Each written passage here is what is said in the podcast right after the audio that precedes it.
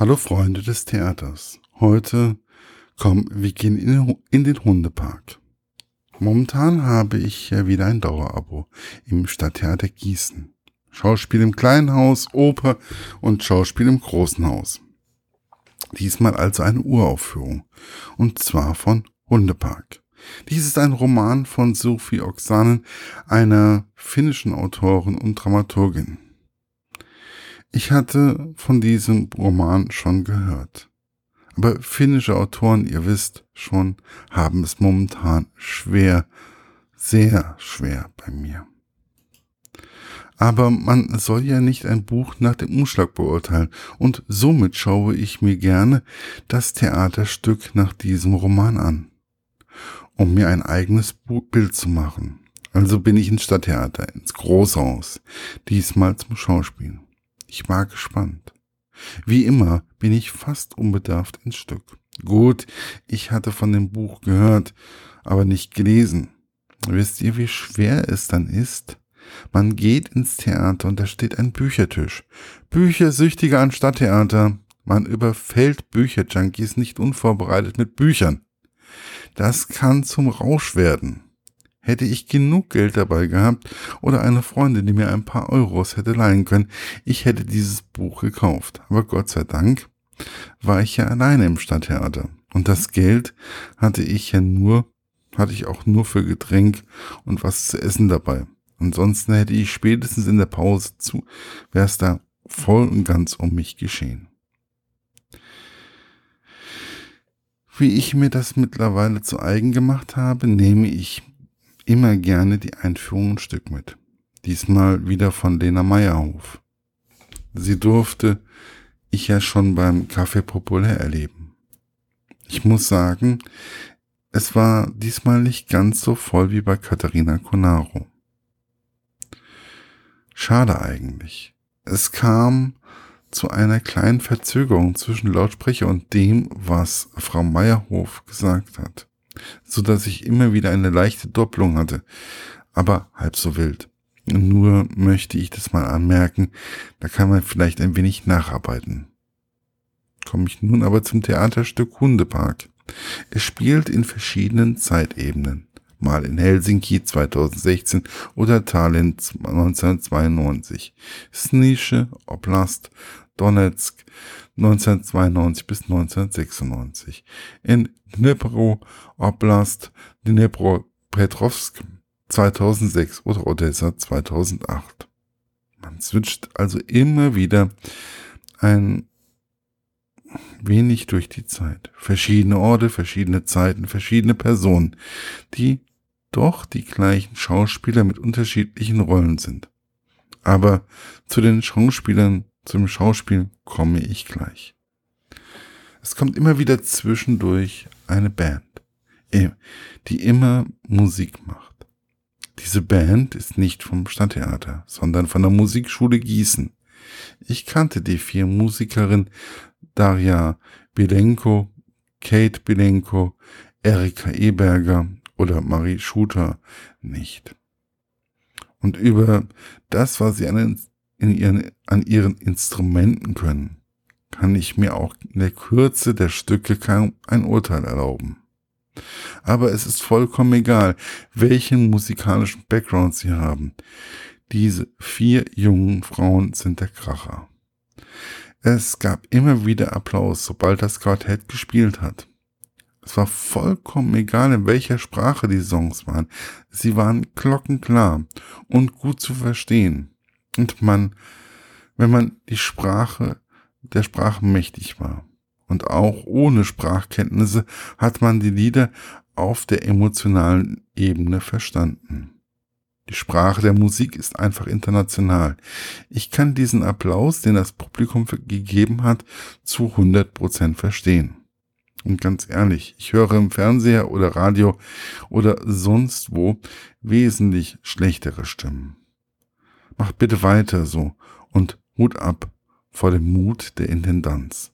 Auch mal Menschen außerhalb des Theaters eine Chance zu geben. Dies mit dem Ganzen wirklich einen besonderen Farbtupfer und rundet es ab.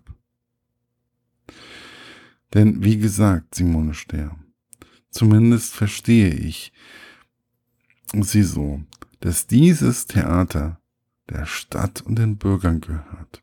Und dadurch kommen sicherlich auch mal Menschen ins Theater, die ansonsten vielleicht nicht gekommen wären. Komme ich nun wieder zum eigentlichen Theaterstück. Es geht diesmal darum, dass man in der Ukraine Eizellenspenderin regelrecht ausbeutet. Man verspricht ihnen viel Geld. Und ja, das bekommen die Mädchen auch. Aber zu was für einem Preis? Olenka, die von Germain Solberg gespielt wurde, oder wird, und mir schon als Don bei Kaffee populär sehr zugesagt hat, spielt dort die Hauptrolle. Und ehrlich, an ihr konnte ich, ohne die Übertitel zu lesen, jederzeit erkennen, in welchem Jahr und in welchem Ort man sich befindet. Sie hat sich immer wieder schnell auf der Bühne verwandelt. Es mag nur eine Kleinigkeit gewesen sein, aber es war sehr ausdrucksstark. Sie zusammen mit Daya Sokolov, die von Dasha Ivona, Ivanova gespielt wurde, auf der Bühne zu sehen. Diese Gelenkigkeit von Dasha Ivanova hat, war immer wieder faszinierend. Gepaart mit dem Schalk im Gesicht und der Stimme verleiht sie den Ganzen eine besondere Tiefe. Und man spürt diese innere Zerrissenheit der beiden deutlich bei dem Spiel miteinander. Auch diese besondere Verbundenheit der beiden ist geradezu greifbar. Und je länger das Stück dauert, desto eher versteht man, wie es dazu gekommen ist. Zelal Kapczyk war einmal die geldgeile Chefin von Olenka, dann Lada Krawetz, eine Frau, die Viktor Krawetz geheiratet hat, einen Sohn eines kriminellen reichen Ukrainers. Sie stellte auch eine finnische Wunschmutter dar, die nur ein Kind haben möchte und es nicht bekommen kann, sowie eine ältere Frau, die aus dem Haus geworfen wird. Was für eine Bandbreite und an Verwandlungsfähigkeit. Ganz ehrlich, man musste, wusste immer wieder sofort, wen sie gerade spielt. Jetzt, wo ich gerade die verschiedenen Figuren aufschreibe, frage ich mich, wie man da selbst nicht durcheinander kommen kann. Also Hut ab. Roman der Liebhaber oder Freund von Olenka wird von Levent Kelly gespielt. Gleichzeitig verkörpert er aber auch Olenkas Mutter. Irgendwie mag ich diese Figuren, auch wenn eine davon, nämlich Roman, ein bisschen dunkler ist. Also viele andere Figuren in der Geschichte. So, als viele andere Figuren in dieser Geschichte. Denn Schattenseiten haben sie alle. Da ist es egal, wen man nimmt. Sie sind einfach alles Menschen. Und wir alle haben unsere dunklen Momente. Der eine mehr, der andere weniger. Ben Jansen ist auch so ein Fall, der in diesem Stück so viele verschiedene Wesenszüge hat. Das sind Viktor Vitalievich Krawetz, besagter Sohn des Kriminellen Vitali Krawetsch, der nur mit Platzpatronen schießt und deswegen auch kein Kind erzeugen kann. Olenkas Onkel väterlicherseits, Großmutter Galina und der finnische Wunschvater. Ehrlich, ich würde bei dem ganzen Text in den verschiedenen Charakteren durcheinander kommen. Aber man kann dem Ganzen wirklich gut folgen. Zum Abschluss der Schauspieler macht Roman Kurz. Er spielt den Vater von Viktor und heißt Vital Kavic, stellt aber auch Olenkas Vater dar. In beiden Rollen ist er ein ausgekochtes Schlitzohr. das immer wieder versucht, den anderen zu bevorteilen. Ihr merkt, es sind eigentlich nur ein paar Schauspieler, aber viele verschiedene Figuren.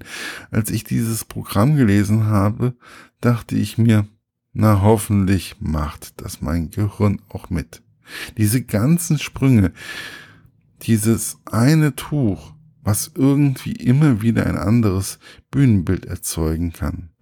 Dazu ein hartes Thema, aber auch noch ein Kriminalfall. All dies würde ich, würde mich zu Hause vollkommen überfordern.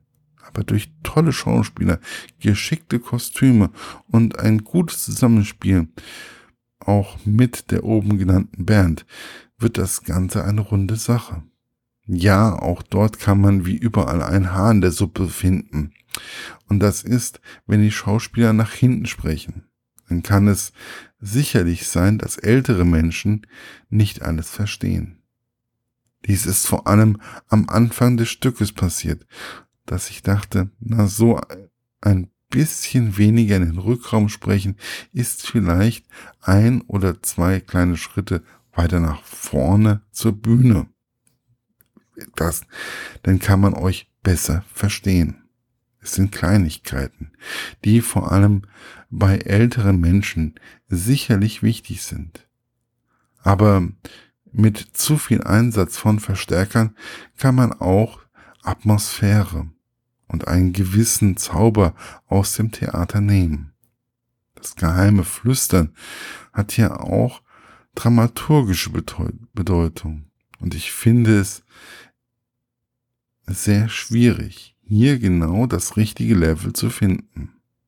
Zu laut geht der Effekt verloren, zu leise wird es schwer verständlich. Das hat ja dann sich auch rasch eingependelt. Man darf nie vergessen, dass die Akustik bei einer Generalprobe eine ganz andere ist als in einem vollbesetzten Haus zur Premiere. Alles in allem bleibt es ein rundes Erlebnis. Mit einem guten Buch, sehr guten Schauspielern, somit einer guten Regie und tollen Zusammenspiel auch mit der Technik. Ich finde es im Allgemeinen sehr gut, diesen Weg zu beschreiten. Mit Klassikern, aber auch mal modernen Stücken. Und eine Öffnung des Stadttheaters für andere Gruppen. Wie diesmal der Musikschule Gießen. Vielleicht kommt noch der eine oder andere in den Hundepark. Und ich bin dann auch mal gespannt, wie es weitergeht. Für mich steht nun auch schon außer Frage, dass das Buch Hundepark von Sophia Oxan bei, noch bei mir einzieht. Der Wunschzettel an das Christkind ist schon geschrieben, wobei nicht sofort, denn ansonsten habe ich immer wieder bei den Figuren die Gesichter der Schauspieler vor den Augen und kann keinen eigenen Film beim Lesen entwickeln. Also, wie wäre es, Menschen aus der Nähe von Gießen gehen ins Stadttheater und lesen das Buch vielleicht etwas später und alle anderen lesen das Buch und erzählen mir dann nochmal, wie das Buch so war. Ich schaue weiter im Stadttheater vorbei und lerne weitere Theaterstücke und fühle mich nach jedem Theaterstück irgendwie besser und erfüllter, als es ein Abend mit Netflix und Co. mir geben könnte. Viel Spaß wünsche ich euch, euer Markus von literaturlaunch.eu.